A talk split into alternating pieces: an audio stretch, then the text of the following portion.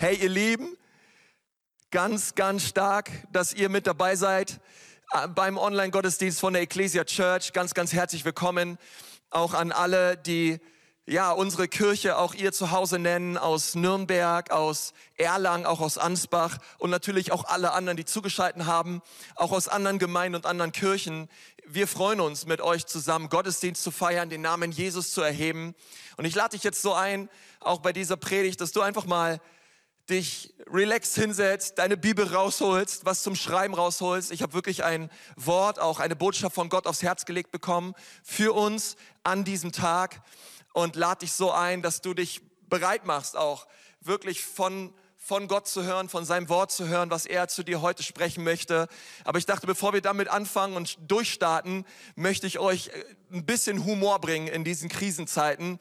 Ich habe die Tage was zugeschickt bekommen, was ich ganz lustig fand. Ähm, da hat mir jemand geschrieben, was man vor Corona nie gesagt hätte. Drei Dinge, die man vor Corona nie gesagt hätte. Das erste ist, ich höre täglich einen Podcast eines Virologen. Das zweite ist, ich bin bei DM nicht am Türsteher vorbeigekommen. Ja, vielleicht ging das dir die Woche auch so. Oder das dritte ist, ich hätte nie gedacht, dass das Highlights meines Tages der Gang zum Supermarkt wird. Ich fand das lustig. Ich weiß, hier ist keiner im Saal, der mitlacht, aber ich hoffe, dass du hinter der Kamera lachst. Ähm, ich fand's lustig, ist mir egal, was du darüber denkst, aber äh, ich glaube, dass ähm, ja, ich glaube, dass wir in diesen Zeiten, in diesen herausfordernden Zeiten einen ganz, ganz starken Anker der Hoffnung haben. Und dieser Anker heißt Jesus. Und ich habe dieser Predigt den Titel gegeben, stark in Bedrängnis, stark in Bedrängnis. Denn ich glaube, dass unser Gott möchte, dass wir als Kirche, dass wir als Gemeinde Jesu in dieser Zeit stark sind im Herrn, dass wir stark sind trotz Bedrängnis.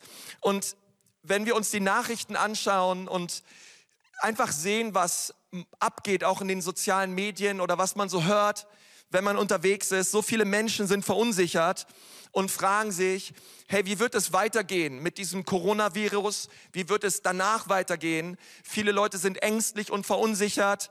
Sie denken, hey, wie, wie geht es weiter mit der Wirtschaft? Wird die Wirtschaft sich wieder, wieder erholen? Ähm, viele Menschen vereinsamen. Viele Leute haben Angst vor finanziellen Sorgen. Sie haben Angst vor Ansteckung. Und manche Christen fragen sich auch in dieser Zeit, hey, befinden wir uns in der Endzeit? Ja, Leute fragen mich als Pastor, hey, kommt Jesus jetzt bald? Ja, also in dieser Zeit ist das die große Trübsal, von der die Schrift redet. Ja, wo, wo befinden wir uns gerade? in der Offenbarung. Und ich dachte, hey, das wäre so gut, wenn ich auf so ein paar Dinge eingehe, auch heute in dieser Botschaft, mit uns zusammen auch über die Endzeit rede.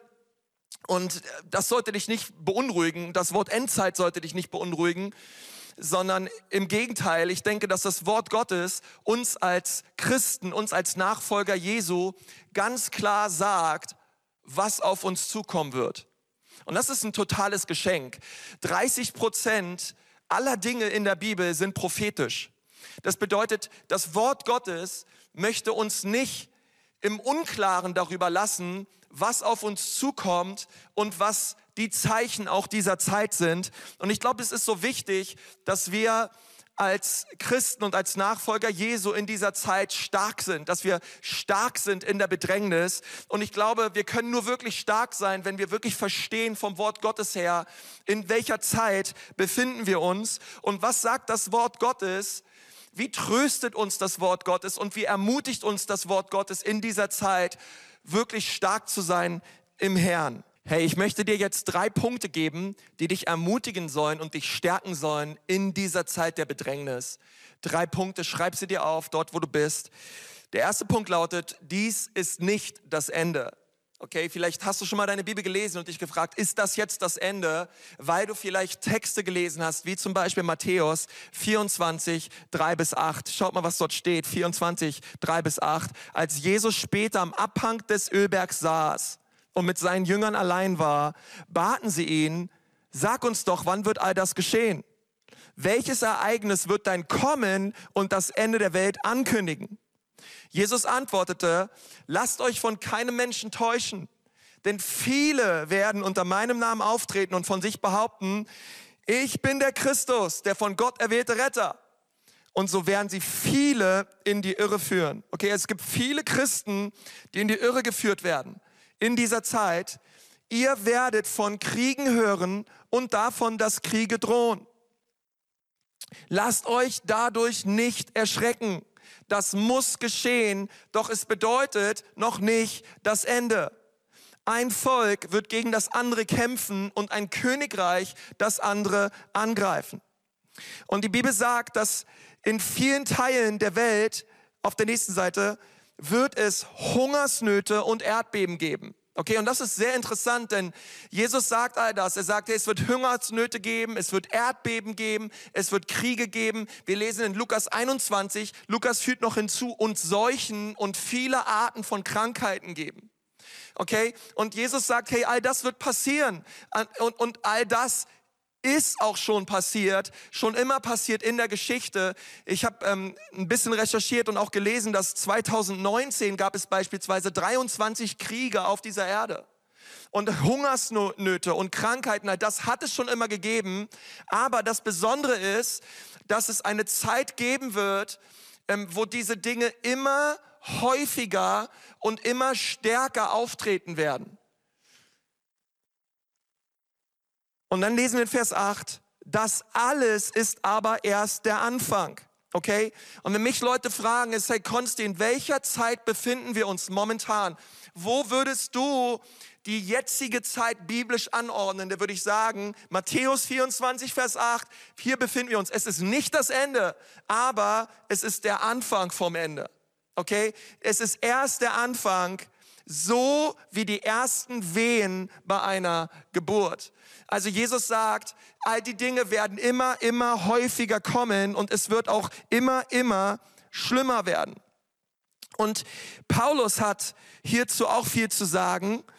Und ich möchte dir sagen, wir, wir brauchen als Nachfolger Jesu und als Christen keine Angst zu haben in dieser Zeit und wir brauchen auch keine Angst zu haben vor der Zeit, die kommt, auch wenn sie schlimmer wird, denn wir sind auf der richtigen Seite. Gott ist unsere Burg, er ist unsere Kraft. Paulus hat viel über die Endzeit geschrieben und er sagt auch etwas sehr Interessantes, was uns ja, Trost geben soll und stärken soll in dieser Bedrängnis. Er schreibt in 1. Thessaloniker 5, Vers 1 bis 11. Er sagt, wann das alles sein wird, zu welcher Zeit und welche Stunde, brauchen wir euch, liebe Brüder und Schwestern, nicht zu schreiben.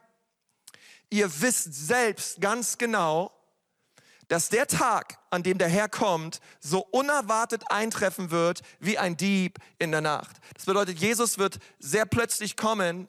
Ähm, auf einmal wird er da sein, völlig unerwartet. Wenn, sie, wenn sich die Leute in Sicherheit wiegen und sagen werden, überall ist Ruhe und Frieden, wird sie das Ende so plötzlich überfallen wie die Wehen einer schwangeren Frau. Es wird für niemanden mehr einen Ausweg aus dem Verderben geben.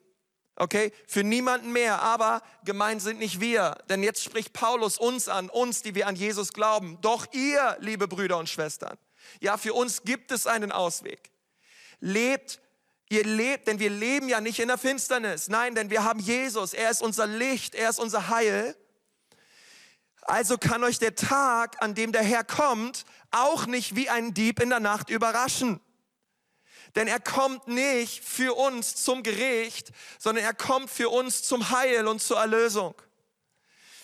Es wird uns nicht überraschen. Ihr alle lebt ja im Licht. Ihr gehört zum hellen Tag und nicht zur Nacht mit ihrer Finsternis. Darum lasst uns nicht schlafen wie die anderen. Okay? Deswegen lasst uns wachsam sein in dieser Zeit. Lasst uns Gott suchen. Lasst uns nicht schlafen, nicht geistlich schlafen in dieser Zeit sondern diese Zeit sehen als eine Zeit, wo wir Gott suchen und wo wir Gott begegnen. Wir wollen hellwach und nüchtern bleiben. Wer schläft, tut das in der Nacht und die Säufer feiern nachts ihr Trinkgelage. Wir aber gehören zum hellen Tag und wollen besonnen und kampfbereit sein. Und jetzt redet er über unsere Waffen. Dazu brauchen wir als Brustpanzer den Glauben und die Liebe. Hey, es ist so stark. Ja, wir brauchen den Glauben und wir brauchen die Liebe. Die Hoffnung auf die Erlösung wird uns sein wie ein Helm. Sie wird uns schützen wie ein Helm. Denn Gott hat uns nicht für den Zorn und das Gericht bestimmt, sondern zur Rettung durch unseren Herrn Jesus Christus. Hey, und das ist so eine Ermutigung. Gott hat uns nicht zum Zorn bestimmt. Und gemeint sind uns Christen sondern er hat uns durch Jesus errettet vor dem kommenden Zorn. Welcher Zorn ist gemeint? Gemeint ist der Zorn, den wir ab Offenbarung 6 lesen.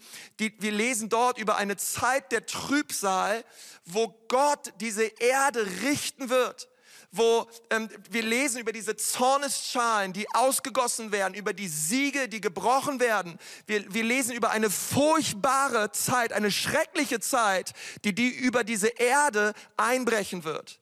Und wir sehen auf der einen Seite, dass, dass der Leib Jesu, dass die Gemeinde Jesu Christi, bevor diese Zeit anbrechen wird, wir werden entrückt werden. Wir werden entrückt werden. Die Bibel sagt, wir werden dem Herrn entgegen entrückt werden. Jesus kommt auf den Wolken und wir kommen ihm entgegen und wir werden Jesus begegnen in der Luft. Ja, und wir werden mit ihm zusammen sein und auf dieser Erde wird es sieben schreckliche Jahre geben. Es werden schreckliche Jahre sein auf der einen Seite, aber es wird auch eine Zeit sein, wo sich ganz, ganz viele Menschen für Jesus entscheiden werden und ein Großteil, ein Großteil Israels auch errettet wird. Aber Jesus wird uns befreien vor dem kommenden Zorn. Er wird uns befreien vor dieser schrecklichen Zeit. Christus, denn Christus ist für uns gestorben, damit wir für immer zusammen mit ihm leben. Und zwar ganz gleich, ob wir bei seinem Kommen noch am Leben oder schon gestorben sind. Ja, also ob du zu der Zeit lebst oder ob du bereits gestorben bist, wir, Jesus wird uns zu sich nehmen so ermutigt und tröstet einander, wie ihr es ja auch bisher getan habt. Deswegen sage ich euch das, liebe Gemeinde, dass wir uns einander ermutigen und trösten mit der Tatsache, dass Jesus uns befreit vor dem kommenden Zorn, vor den Zeiten der Drangsal und der Trübsal. Paulus drückt es an ein, in dem Kapitel davor noch deutlicher aus. Er sagt in 1. Thessalonicher 4,13, und nun Brüder, Brüder, möchte ich, dass ihr wisst, was mit denen geschieht, die bereits gestorben sind, damit ihr nicht traurig seid wie jene Menschen, die keine Hoffnung haben. Herr, es ist so gut, dass wir Menschen sind, die Hoffnung haben. Oder? Hoffnung ist sowas Kostbares. Ich war letztens in der Apotheke und dort ähm, habe ich Nasenspray gekauft und dann hat die liebe Apothekerin zu mir gesagt, ähm, benutzen Sie bloß nicht zu viel Nasen, äh, Nasenspray, denn das greift die Schleimhäute an und dann sind Sie noch empfänglicher für den Coronavirus. Da habe ich zu ihr gesagt, liebe Frau, der Zug ist bei mir leider schon abgefahren. Ja, ich war, ich war statistisch der erste Nürnberger Corona-Fall und ich habe das schon einmal durchgemacht, meine Frau auch. Und als ich das so erzählt habe, sind von hinten aus, aus den hinteren Räumen da in der Apotheke noch die anderen vorgekommen und haben so zugehört, ganz neugierig. Und ich habe zu ihr gesagt, ja, wir haben das schon durchgemacht und die haben erzählt, ja, sie wissen ja gar nicht, was hier los ist bei uns in der Apotheke. Die Leute sind so voller Angst und wissen alle nicht weiter und Leute kommen hier rein und haben Angst, dass sie Corona haben und suchen irgendwas, was sie schützt. Und ich habe ihnen gesagt, wissen Sie, ich hätte genauso Angst und Bange, wenn ich nicht Jesus in meinem Leben hätte. Und ich habe ihnen von Jesus erzählt und, und habe ihnen gesagt, dass es so gut ist, dass wir eine Hoffnung haben. Ja, dass wir eine Hoffnung im Leben haben als Christen. Ich habe sie zum Online-Gottesdienst eingeladen. Ja, ich hoffe, sie schauen jetzt zu. Aber, aber hey, wir, wir, wir haben eine Hoffnung im Leben. Wir, wir haben nicht Angst wie die Welt, sondern Jesus ist unsere Burg. Denn weil wir glauben, sagt er weiter, dass Jesus starb und wieder auferstanden ist, glauben wir auch, dass Gott durch Jesus alle verstorbenen Gläubigen wiederbringen wird, wenn Jesus kommt. Die werden alle wiederkommen.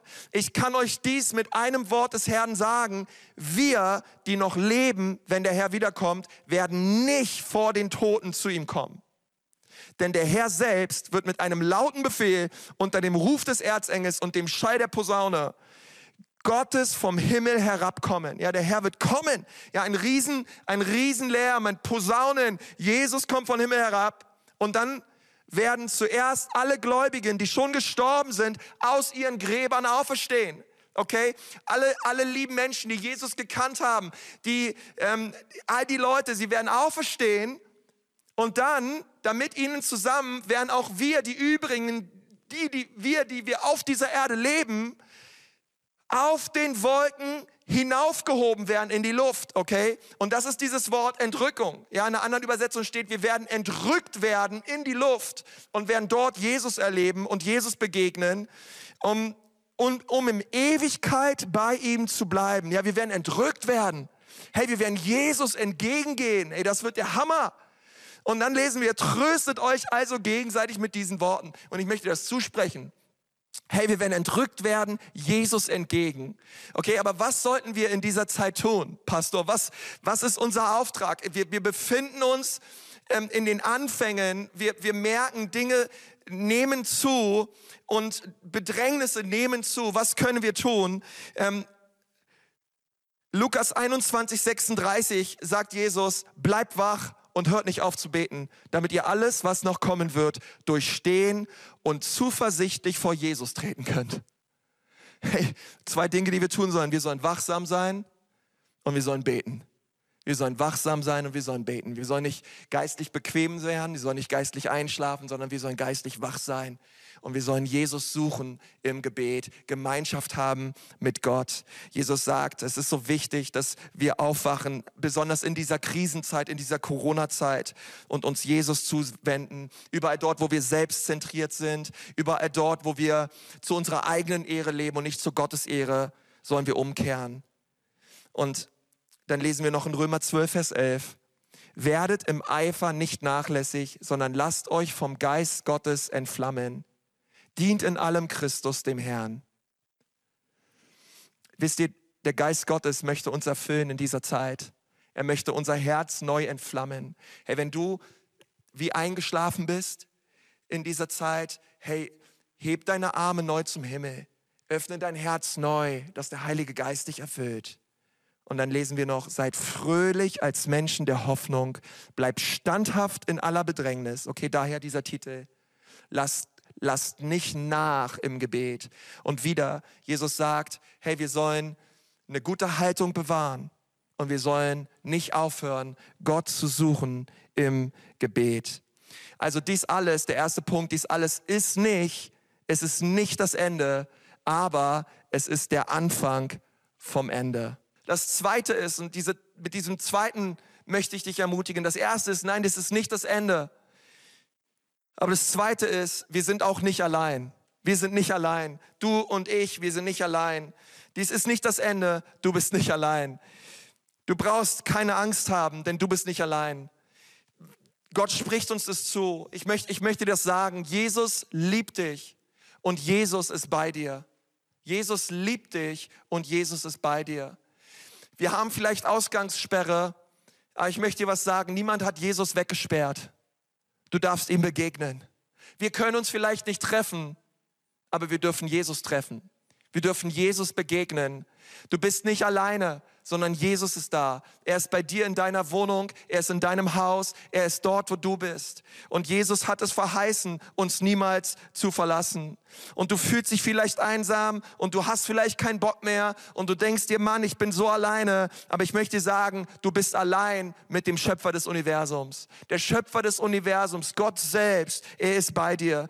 Niemand hat ihn weggesperrt und wir dürfen Gott begegnen. Wir dürfen Gott begegnen im, im Abendmahl. Hey, wenn wir diese dieses Brot brechen und uns daran erinnern, was Jesus getan hat und wer Jesus ist, hey, dann ist das eine Riesenermutigung zu wissen, Jesus, dein Leib wurde gebrochen. Jesus, du wurdest gebrochen, damit ich ganz sein darf, damit ich heil sein darf. Herr, wenn wir diesen, diesen Saft trinken, diesen Wein trinken und, und, und, und uns daran erinnern, wer Jesus ist und dass sein Blut geflossen ist, damit ich Vergebung meiner Schuld haben darf. Hey, damit ich heil sein darf, damit ich die Reinigung meiner Sünden erleben darf, damit ich die Vergebung und die Gerechtigkeit Gottes erleben darf. Hey, dann wird die Gegenwart Jesu mir so real.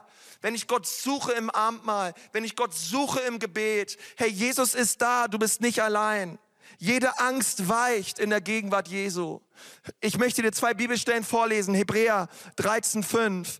Denn Gott hat gesagt, ich werde dich nie verlassen und dich nie im Stich lassen. Ich möchte es direkt sagen, Gott wird dich nie verlassen. Das zweite ist, auch wenn ich wandere im Tal des Todes, fürchte ich kein Unheil, denn du bist bei mir, dein Stecken und dein Stab, sie trösten mich. Und David hat das geschrieben und er wusste eins, auch wenn ich wandere im Tal des Todes, hey, und das ist das, wo wir uns befinden. Wir befinden uns in einem, man, es fühlt sich manchmal so an, in einem Tal des Todes, ja. Du hörst die Nachrichten, wir sehen, wie viele Menschen an diesem Virus sterben. Es kann sich anfühlen wie ein Tal des Todes, aber weißt du was? Gott ist mit dir. Wir fürchten kein Unheil.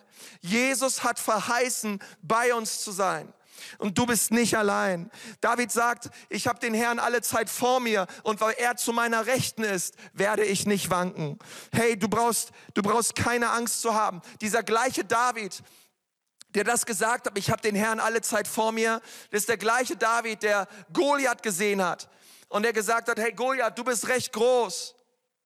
Aber es gibt noch einen anderen. Es gibt Gott und der ist so viel größer als du. David, er ist in diesem, mit diesem Geist des Glaubens gelaufen und das wünsche ich dir von ganzem Herzen, dass Gott deinen Geist erfüllt mit Glauben. Ich habe mal aufgeschrieben, was Angst bedeuten kann. Ja, Angst ist gleich die Gegebenheiten, ja, die Wirklichkeit, die Realität minus Gott. Ja, Angst bedeutet, ich sehe die, ich sehe die Realität, ich sehe die Gegebenheiten aber ich klammer Gott völlig aus. Ich, ich, ich vergesse die Größe Gottes. Ich vergesse die Tatsache, dass Gott immer noch die Welt in seiner Hand hält.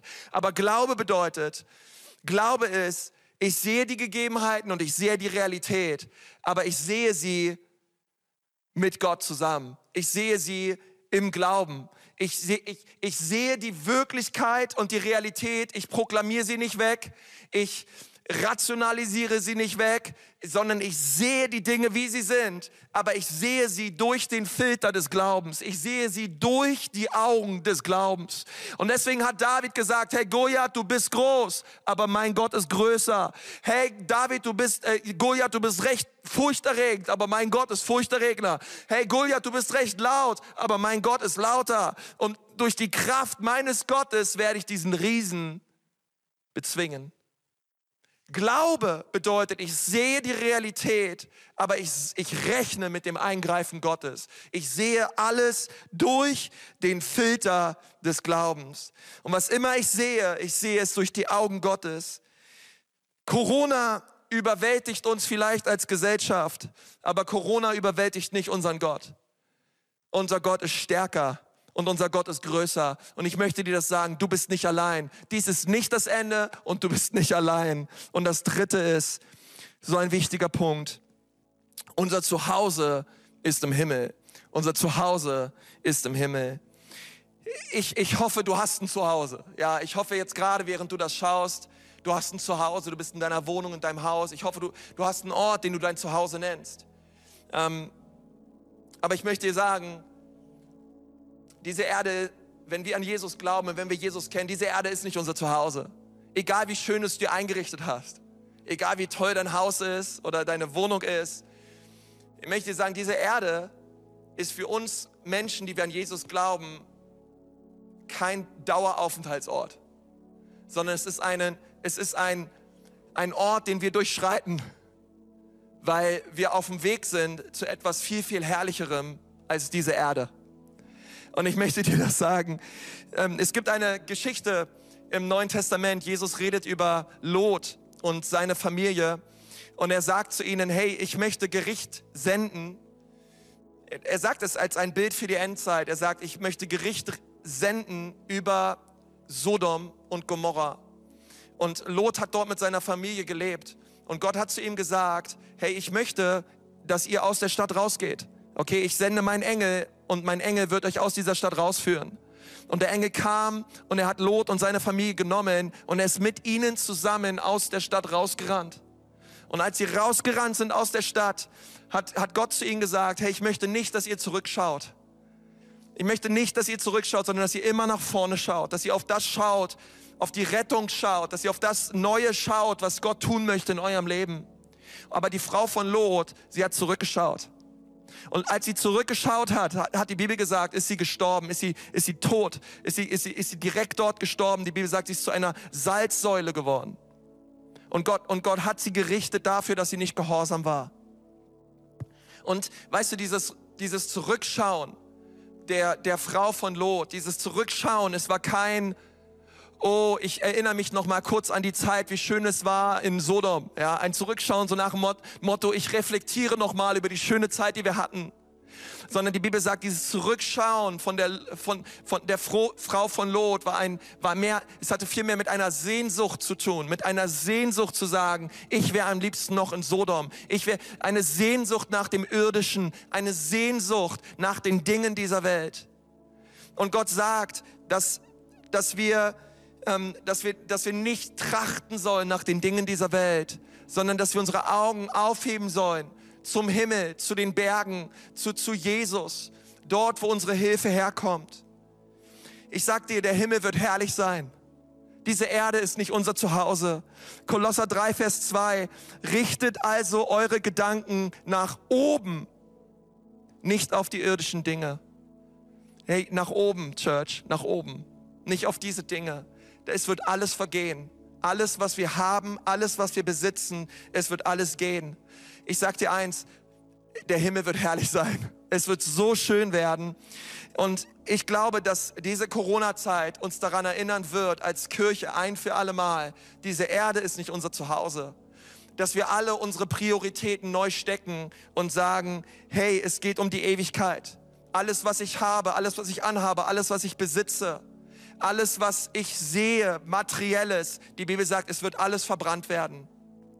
Deswegen warnt uns die Bibel und sagt, sammelt Schätze im Himmel, sammelt Reichtümer im Himmel, weil alles wird vergehen.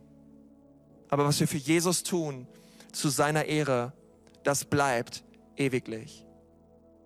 Ich möchte am Ende dieser Predigt einmal das nochmal kurz zusammenfassen, wenn ich, wenn, ich, wenn ich sagen würde, hey, um was geht es? wie kann man all das zusammenfassen? Dann glaube ich, bringt es das am besten auf den Punkt. Wenn du dich für Jesus entscheidest, wird es herrlich werden. Ich glaube das von ganzem Herzen. Hey, diese Erde mit, mit allem, was hier drauf ist, es wird alles vergehen und wir werden in der Herrlichkeit bei Jesus sein. Aber das Zweite ist, wenn du dich gegen Jesus entscheidest, wird es schrecklich werden. Und ich denke, ich denke, dass es genauso wahr. Wenn du dich gegen Jesus entscheidest, ist diese Erde das Allerbeste, was du jemals erleben wirst. Und alles, was danach kommt, wird schrecklich werden.